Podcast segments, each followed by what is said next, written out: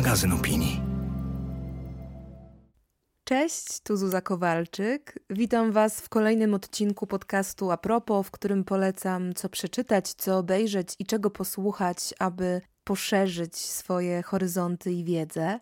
Odcinek ten dotyczy takiego tematu, który dla mnie w tej formie traktowanej oddzielnie jest czymś z dawna wyczekiwanym, obsługiwanym już w tym podcaście nieco naokoło z różnych stron i myślę, że ten odcinek będzie się dobrze komponował z odcinkami a propos designu, a propos przestrzeni wspólnej, a propos Warszawy, ale też a propos przyszłości edukacji. Będzie to odcinek a propos architektury.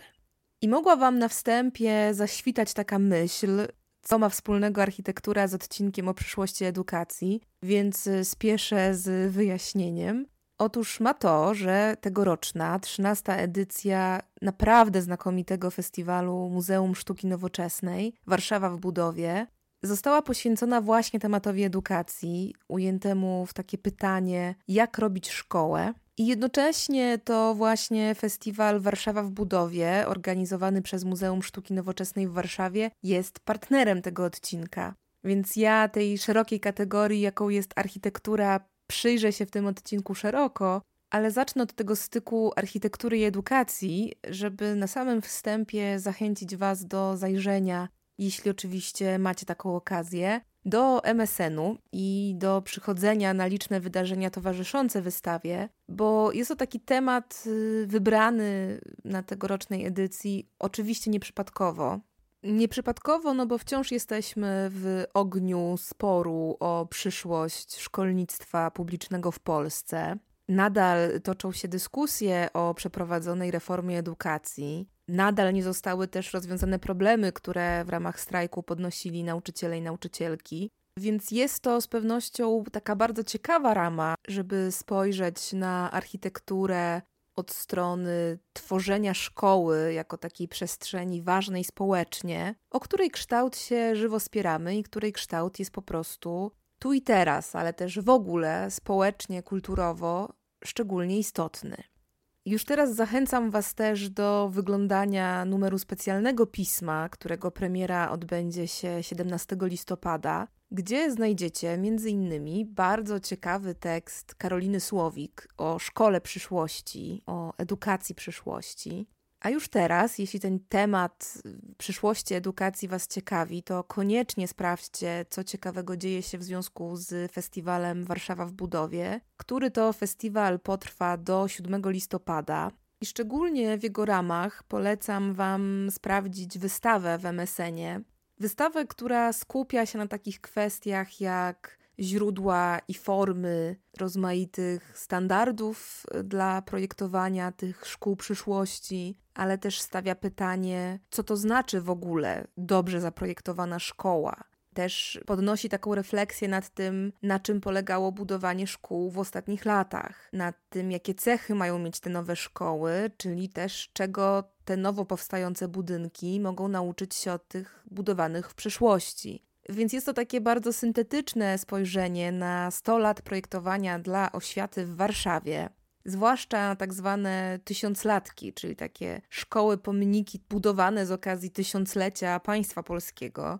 Zresztą sama do takiej, i to nawet pierwszej w Warszawie, tysiąclatki chodziłam. Jest to więc takie szerokie zaproszenie do refleksji nad tym, jak działania takie oddolne spotykają się w architekturze z tymi odgórnymi, nad tym, jak to, co społeczne, przeplata się z tym, co sterowane odgórnie przy projektowaniu przestrzeni miejskich przez władze. Jest to też namysł nad tym, jaką funkcję odgrywają w ogóle te przestrzenie służące nauce w naszym życiu społecznym. Namysł nad tym, jak od architektury możemy przejść do myślenia o różnych modelach oświaty, do ulepszania tego istniejącego systemu edukacji. Więc bardzo mocno polecam Wam wybranie się na tę wystawę. Podobnie jak sprawdzenie różnych wydarzeń towarzyszących tej wystawie, ponieważ są organizowane oprowadzania kuratorskie i gościnne. Odbywają się też w ramach festiwalu warsztaty dla nauczycieli. Obecne w przestrzeni są również rozmaite lektury z zakresu edukacji architektonicznej, w tym również, co ciekawe, dla dzieci. Zorganizowane również y, wspólnie z Biurem Architektury i Planowania Przestrzennego są spacery architektoniczne po nowo powstałych i historycznych szkołach.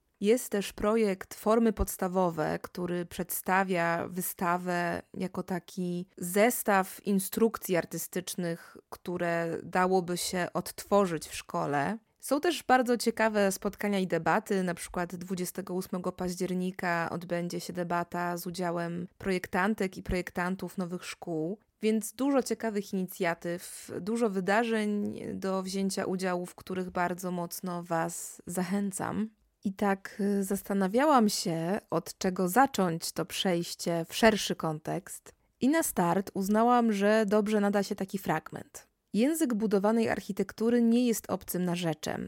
By go zrozumieć, nie powinniśmy potrzebować słowniczka czy podręcznika. Ale bywa skomplikowany ze względu na to, że budynki muszą spełniać różne zadania, zarówno praktyczne, jak i artystyczne. Architekt myśli równocześnie o funkcji i inspiracji, o konstrukcji i ekspresji wizualnej, o detalach i wrażeniu przestrzennym. Musi brać pod uwagę długoterminowe znaczenie budynku oraz wpływ, jaki wywrze on już po ukończeniu, a także uwzględniać otoczenie oraz wnętrze obiektu. Architekt jest jakby producentem teatralnym, człowiekiem aranżującym scenę, na której toczy się nasze życie, pisał Sten Eiler Rasmussen. Jeśli jego zamiary się powiodą, odegra rolę doskonałego gospodarza, który stara się zapewnić gościom wszelkie wygody, aby życie z nim było miłym doświadczeniem. To jest dobre wprowadzenie w wątki, w moim odczuciu jakoś ważne dla myślenia o architekturze. I jeśli ten temat Was ciekawi, to bardzo polecam sięgnąć po książkę Witolda Rybczyńskiego Jak działa architektura, przybornik humanisty, czyli książkę, z której wzięłam ten cytowany fragment, bo jest to taka książka doskonała dla architektonicznych neofitów, choć nie tylko. Książka, która odpowiada na takie bardzo bazowe pytania dotyczące i miejsca architektury w świecie, i jej percepcji, i tego, w jaki sposób architektura organizuje nasze życie społeczne, naszą strukturę społeczną. Jest to też książka o tym, jak architekturę czytać, jak ją poznawać, jak na nią patrzeć, jak ją starać się zrozumieć, jak się w ogóle uwrażliwiać w jej kontekście. Jest to jednocześnie opowieść o tym, jak architektura współgra lub właśnie nie współgra z otoczeniem, w jaki sposób może ona czerpać z przeszłości, a w jaki spoglądać w przyszłość, jakie idee za nią bywa, że stoją, jakie można z niej wyczytać obrazy i konteksty, kontekście danych czasów. No, mrowie wątków uzupełnionych też o analizy i opowieści o konkretnych budynkach i ich twórcach. Bardzo ciekawy, rozległy i świetnie wprowadzający w temat architektury esej, który właśnie jako takie wprowadzenie w temat ogromnie Wam polecam. I dobrym uzupełnieniem dla tej książki będzie z pewnością książka, którą Rybczyński cytuje we wspomnianym fragmencie czyli odczuwanie architektury autorstwa duńskiego architekta i urbanisty, a także, co nie bez znaczenia dla jego twórczości, poety Stena Eilera Rasmussena. Jest to taka bardzo klasyczna pozycja, książka wydana w 1959 roku. Po polsku, podobnie jak książka Rybczyńskiego, wydana przez wydawnictwo Charakter, które w ogóle w swojej ofercie ma bardzo wiele ciekawych i pięknie wydanych książek o architekturze. Ale muszę przyznać, że odczuwanie architektury jest jedną z moich ulubionych pozycji, bo ma w sobie właśnie coś jednocześnie poetyckiego i bezpretensjonalnego. Rasmussen skupia się głównie na takich bardzo trudnych do uchwycenia kwestiach, jak właśnie odczuwanie przestrzeni, wrażenia wizualne, sposób w jaki dana przestrzeń wpływa na nas, w jaki sprawia, że czujemy się w określony sposób. No w ogóle takie kwestie, które bardzo ciężko ubrać słowa, mm, a Rasmussenowi się to udaje. Głównie za sprawą tego, że on sięga dość często po taki język stricte związany ze sztuką, głównie z malarstwem malarstwem i muzyką. I w efekcie to jest właśnie bardzo ciekawe, ponieważ on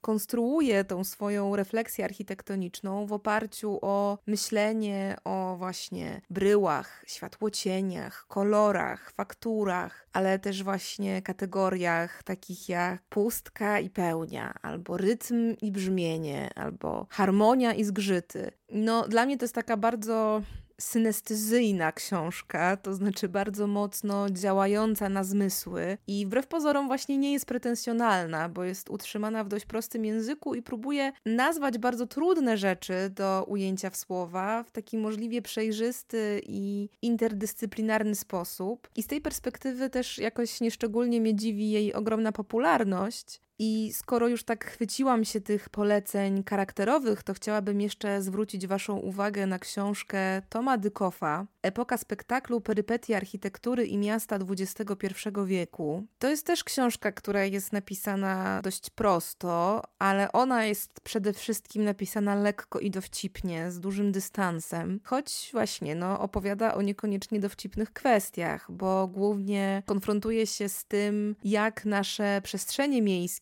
przekształcił w ostatnich dekadach kapitalizm i globalizm. Dykow jest takim brytyjskim krytykiem architektury i urbanistyki więc on patrzy na te współczesne miasta z takim właśnie krytycznym zacięciem. Z tym, że krytycznym nie znaczy negatywnym, bo on raczej stara się zrobić to, o czym pisał Rybczyński, czyli właśnie spróbować zrozumieć i opisać współczesne czasy i przemiany charakterystyczne dla procesów, które dzisiaj się dzieją, czyli jakby uchwycić takiego ducha współczesności poprzez przyjrzenie się architekturze, głównie tej miejskiej, takiej bardziej ekskluzywnej, no i właśnie, na ile włączającej, a na ile wykluczającej, polecam bardzo lekturę. Podobnie jak lekturę książki też charakteru, takiego absolutnego guru światowej architektury, czyli Waltera Gropiusa. Książka zatytułowana Pełnia architektury. I jest to zbiór esejów no, wybitnego architekta, jednego ze współtwórców modernizmu i założyciela słynnego Bauhausu, który do dziś odciska ogromne piętno na kolejnych pokoleniach architektów. Jeśli kogoś szczególnie ciekawi sam Bauhaus, to polecam też bardzo mocno film Duch Bauhausu. To jest dokument w reżyserii Nilsa Bolbrinkera oraz Tomasa Tilscha, który właśnie pokazuje zarówno źródła, jak i założenia tej wybitnej architektonicznej szkoły. Przedstawia największe osiągnięcia w tym obszarze, najważniejszych twórców, ale też konfrontuje z tym charakterystycznym dla Bauhausu myśleniem o społecznej utopii. Więc film traktuje ten temat szeroko, bo opowiada też historię właśnie nie tylko architektów, ale też rozmaitych współczesnych artystów, naukowców, projektantów sztuki i przedmiotów użytkowych, którzy w próbie przeanalizowania rozmaitych wyzwań, tych współczesnych XXI wieku, odnoszą się właśnie do dorobku Bauhausu i z tego dorobku Bauhausu czerpią jakąś ogromną dozę inspiracji i płodności twórczej. Więc w połączeniu z esejami Gropiusa, czyli pełnią architektury, wyrasta mi z tego jakaś bardzo ciekawa opowieść o architekturze jako takim nośniku idei, jako narzędziu refleksji nad tym, jak ma wyglądać porządek społeczny, jaki świat chcemy budować w przyszłości. No bo Bauhaus to przecież myślenie o równości, o demokracji, o dostępności przestrzeni dla każdego jej użytkownika. Więc myślę, że i w filmie, i w książce znajdziecie ogrom bardzo ciekawych i dość uniwersalnych wątków, które w nieoczywisty sposób wyrastają właśnie z myślenia o projektowaniu budynków. A skoro mówię o Gropiusie, to nie mogę nie wspomnieć o wydanej dopiero co po polsku biografii Waltera Gropiusa, autorstwa Fiony McCarthy, książka Walter Gropius, człowiek, który zbudował Bauhaus, wydana przez wydawnictwo Filtry niezwykle wciągająca opowieść o życiu i dorobku niezwykle ciekawego człowieka. Człowieka, który w dużej mierze żył, jak to się mówi, ahead of his time. Zresztą na rewersie okładki słusznie postawiono taką serię pytań. Na jakie kompromisy musiał iść, będąc awangardzistą w czasach nazizmu, socjalistą w czasach zimnej wojny, Niemcem w Ameryce, a Amerykaninem w Japonii? I tych sprzeczności w jego życiu było znacznie więcej. Był to przede wszystkim wizjoner, który marzył o bardziej demokratycznym, równym i egalitarnym świecie, który bazę dla tych podstawowych wartości widział właśnie w sposobie projektowania przestrzeni. Jest to jakoś ciekawe, że Gropius snuł taki bardzo silnie humanistyczny i emancypacyjny namysł nad sztuką i architekturą, a ostatecznie wiele jego projektów stało się przestrzenią dla rozwoju kapitalizmu. No jest to niebywale ciekawa postać, więc bardzo mocno polecam Wam lekturę jego biografii. I skoro jesteśmy już przy konkretnych architektach, i przy wydawnictwie Filtry, to polecam również Waszej uwadze też niedawno wydaną książkę. Książkę autorstwa Grzegorza Piątka pod tytułem Niezniszczalny. Bogdan Pniewski, architekt salonu i władzy. No jest to opowieść o jednym z najważniejszych polskich architektów, który zaprojektował kluczowe państwowe budynki i przestrzenie publiczne, takie jak Teatr Wielki, Warszawska Szkoła Baletowa, Gmach Narodowego Banku Polskiego, Dom Chłopa, budynek Polskiego Radia. Pniewski projektował za rządów sanacji i w czasach PRL-u, więc w jego historii zawiera się właśnie nie tylko łączenie stylów architektonicznych, ale też łączenie ważnych historycznych cezur i okresów. Niezwykle ciekawy człowiek, życie, twórczość z wielką polską historią w tle. I pociągnę ten wątek polskiej architektury i polskiego projektowania. I tu oczywiście nie mogę pominąć książki, którą, jak sądzę, większość z Was zna, więc o niej krótko ale jakoś czuję, że ona jest konieczna do wspomnienia, bo jest to w moim odczuciu bardzo ważna książka mówiąca o architekturze i też pozwalająca lepiej nam zrozumieć nasz kraj, naszą przestrzeń, to w jaki sposób myślimy o budynkach u nas w kraju. Mam na myśli oczywiście źle urodzone reportaże o architekturze PRL-u Filipa Springera. No to jest książka, która opowiada o najbardziej kontrowersyjnych ciekawych i nieoczywistych budynkach, które zostały stworzone, to znaczy zaprojektowane i zbudowane w czasach komunistycznych. Jest to właściwie seria opowieści o tych budynkach i o ich twórcach, ale też tak naprawdę o nas, o tym, czego się wstydzimy, czego w naszej przestrzeni nie dostrzegamy, czym ta przestrzeń nasza wspólna w gruncie rzeczy jest, jak dużo historii się w niej odbija, jak dużo wizji w tę przestrzeń próbowano wpasować w czasach, które wizjom za bardzo nie sprzyjały.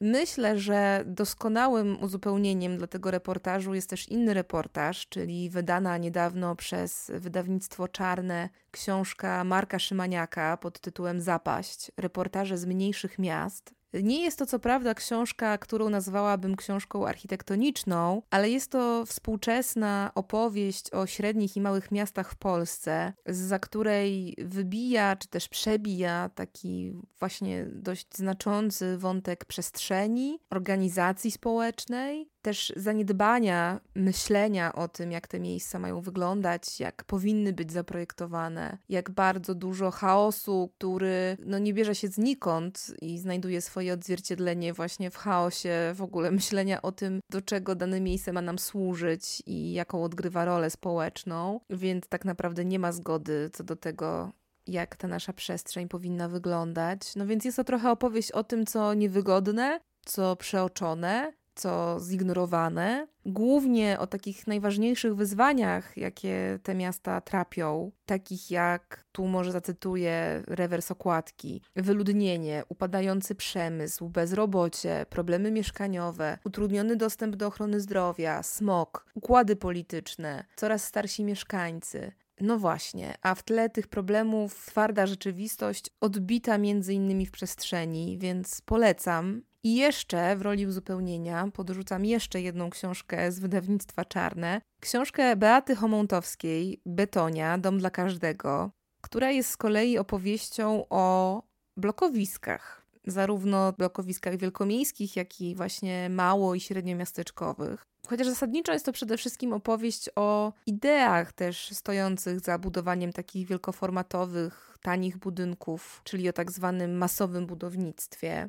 Jest to też opowieść o tym, jak bardzo nam się już bloki opatrzyły, jak bardzo się wtopiły w taką tkankę miejską i, i przez to, jak bardzo wydają nam się neutralne, a jak jednocześnie są ważnym elementem współczesnej myśli architektonicznej. Ta książka to jest reportaż, też próba przyjrzenia się światu właśnie tą drogą od budynku do ludzi, od przestrzeni do ich funkcji i wpływu na użytkowników tejże przestrzeni. Ja bardzo cenię takie empatyczne spojrzenie na te elementy naszej rzeczywistości, które właśnie często stają się już niemal przezroczyste, więc bardzo Wam książkę Betonia polecam. I jako mieszkanka bloku z Wielkiej Płyty, i jako zwyczajna czytelniczka. I taką szczególną uważność na architekturę prezentuje też bardzo ciekawa warszawska przestrzeń wystawiennicza. Mam na myśli Zodiak, warszawski pawilon architektoniczny, który mieści się w pasażu Wiecha w Warszawie. I w założeniu jest to miejsce dyskusji o architekturze i potencjale gospodarczym Warszawy praktyce jest to przestrzeń, w której odbywają się bardzo ciekawe wystawy poświęcone właśnie głównie projektowaniu i architekturze. Odbywają się tam również liczne spotkania i debaty, więc wszystkim, których architektura jakoś szczególnie ciekawi i którzy są lub bywają w Warszawie, bardzo polecam Zodiak odwiedzić oraz sprawdzić jeszcze jedną serię książek, tym razem od wydawnictwa EMG. To wydawnictwo wydało taką serię, która nazywa się Architektura jest najważniejsza, i ja z tej bardzo pięknie wydanej serii polecam Wam cztery pozycje, które ten temat architektury gryzą z bardzo nieoczywistej, ale jednocześnie bardzo ciekawej i ważnej strony. A zatem po pierwsze polecam Wam bardzo mocno zbiór tekstów zatytułowany Architektki. Historię sześciu wybitnych modernistycznych polskich architektek, które nie przebiły się do opowieści głównego nurtu, co pewnie szczególnym zaskoczeniem w kontekście ich płci i czasów życia nie jest. No i właśnie, nie przebiły się, a powinny. W tej książce znajdziecie ich portrety, taki zarys ich wpływu na polską myśl architektoniczną, ich biografię. W moim odczuciu jest to bardzo ważna publikacja, którą uzupełnia jeszcze jedna publikacja z tej samej serii, którą również bardzo Wam polecam. Jest to książka zatytułowana Pionierki, która jest właśnie uzupełnieniem tego wątku udziału kobiet w polskiej kulturze architektonicznej. Jest to zbiór esejów o prekursorkach polskiej nowoczesnej urbanistyki i architektury. Znowu są to portrety i biografie niezwykle ciekawych i ważnych w polskiej architekturze kobiet, które właśnie historia głównego nurtu usunęła z kart pamięci. Więc bardzo to krzepiące, że wydawnictwo MG podjęło się tego wyzwania, aby wyciągnąć je z niepamięci i cienia więc bardzo polecam to Waszej uwadze, bo jest to bardzo ciekawy projekt i bardzo ciekawe publikacje. I jeszcze dwie pozycje z tej serii, czyli książka Ewy Mańkowskiej-Green Architektura jest najważniejsza, rozmowy. To jest zbiór wywiadów z 11 polskimi architektami. O, tutaj nie będzie zaskoczeń, bo architekturze a dokładniej o tym, kim dzisiaj jest architekt, czym jest projektowanie budynków i przestrzeni, jak wygląda też nasz współczesny koncept na budowanie wspólnej przestrzeni, jak ważną społecznie i kulturowo rolę odgrywa to budowanie, jak w tym wszystkim mieści się lub nie mieści ekologia, na ile ważna jest przeszłość i tradycja. No, bardzo wielostronne i ciekawe ujęcie. A takim bardziej skonkretyzowanym ujęciem, to znaczy bardziej nastawionym na jeden konkretny wyrywek, jest książka Joanny Gelner i Mateusza Boczara Architektura i zwierzęta. I to jest książka, która bierze pod lupę kwestie zderzenia urbanistyki i natury i przygląda się mu z wielu rozmaitych stron bo i od strony tego, jakimi architektami, oczywiście w cudzysłowie, są zwierzęta, czyli jak zwierzęta budują przestrzeń i być może czego możemy się od nich uczyć. Są tu też opowieści, refleksje nad tym, jak my, ludzie, projektujemy dla zwierząt lub z pominięciem zwierząt, przeciwko zwierzętom. Jaką rolę odgrywają zwierzęta w naszym myśleniu o przestrzeni, na przykład miejskiej, o tym też, jak działalność człowieka i rozwój urbanistyczny wpłyną na świat zwierząt i jak możemy próbować te straty zwierzętom wyrównywać. Jak otwierać naszą przestrzeń na inne istoty i obecność natury. No, dla mnie to jest niebywale ciekawy esej, bardzo ciekawie podchodzący do tego architektonicznego wątku od bardzo nieoczywistej strony, więc ogromnie Wam polecam lekturę. No bo właśnie, poszerza nieco pole naszej wyobraźni, możliwości pomyślenia o współczesnym projektowaniu i budownictwie, a do tego uwrażliwia na taki temat niezwykle istotny i na szczęście coraz częściej dostrzegany i brany pod uwagę. Więc w tym sensie jest to książka bardzo na miarę współczesnych czasów i miejmy nadzieję, że budząca taką bardziej trwałą wrażliwość i świadomość społeczną. A ponieważ mam takie poczucie, że polecenia w tym odcinku, jak to zresztą często u mnie bywa, dominowały książki, to polecę jeszcze na koniec dla równowagi dwa podcasty i dwa filmy. A zatem, jeśli ciekawi Was architektura, to możecie sprawdzić podcast Architektura Powinna. To jest podcast Klaudii Lachcik. I są to bardzo ciekawe rozmowy właśnie o urbanistyce, projektowaniu i wpływie przestrzeni na nas w takich bardzo bieżących, aktualnych, ciekawych kontekstach, czyli rozmowy o takich kwestiach jak różnice pomiędzy projektowaniem miast a wsi, ale też na przykład jest odcinek o seksizmie w architekturze, albo o projektowaniu muzeów, albo o tym, jak polskie miasta są zalewane bez ustanku betonem. No, masa aktualnych wątków ciekawie podanych, więc polecam wszystkim ten podcast. A nieco bardziej zorientowanym na te tematy polecam jeszcze podcast Narodowego Instytutu Architektury i Urbanistyki. To jest również podcast w formie rozmów, również o architekturze, urbanistyce, wykorzystywaniu przestrzeni publicznej i ludziach, którzy tę przestrzeń tworzą, więc też Was bardzo zachęcam do posłuchania. I jeszcze dwa obiecane filmy. Oba są dostępne na platformie VOD Millennium Dogs Against Gravity. Pierwszy z nich to jest film, który doskonale uzupełnia te wspomniane książki architektki i pionierki, ponieważ jest to film dokumentalny o kobietach, które kształtowały myślenie o współczesnej urbanistyce, czyli o architektkach, planistkach, pedagogzkach, kuratorkach, aktywistkach, wszelkiej maści działaczkach, które zajmowały się planowaniem, projektowaniem i aranżowaniem przestrzeni. Film nosi tytuł Marzycielki Miast. I co ciekawe, opowiada historię kobiet, który łączy właśnie taki bardzo progresywny sposób myślenia o architekturze. Takie bardzo silne nastawienie na przyszłość, na odpowiedzialność tego, co tworzymy dzisiaj, na przyszłe pokolenia i bardzo silnie integrująca myśl przyrodę z człowiekiem. Bardzo ciekawe biografie, koncepty i spojrzenia, które bardzo Wam polecam i które też pokazują, jak bardzo na te współczesne czasy tego kobiecego spojrzenia również w architekturze potrzebujemy.